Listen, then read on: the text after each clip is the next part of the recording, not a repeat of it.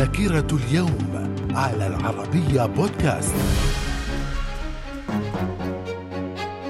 أهلا بكم مستمعينا الكرام إلى ذاكرة اليوم الحادي عشر من يوليو. ففي العام 1857 نهاية الحملة الفرنسية المسماة حملة جرجرة على منطقة القبائل بالجزائر بإخماد الثورة هناك وأسر حاملة لواء الجهاد لالا فاطمة سومر في العام 1882 الأسطول الإنجليزي يقصف الإسكندرية ويدمر قلاعها واضطرت المدينة إلى إلى التسليم وانسحاب أحمد عرابي بقواته إلى كفر الدوار وإعادة تنظيم جيشه. في العام 1921 استقلال منغوليا عن الصين. من الذاكرة. ومن ذاكرة اليوم الحادي عشر من يوليو في العام 1948 وقوع مذبحة اللد حيث قام اليهود الصهاينة بقتل ما يقارب 426 فلسطيني في مدينة اللد التي احتلتها مع مدينة الرملة. في العام 1982 تتويج إيطاليا بكأس العالم لكرة القدم لثالث مرة بعد فوزها على المنتخب الألماني في المباراة النهائية. وفي العام 1987 الأمم المتحدة تعلن أن عدد سكان الكرة الأرضية بلغ خمسة مليارات نسمة وذلك حسب تقديراتها. من الذاكرة. ومن مواليد اليوم الحادي عشر من يوليو في العام 1934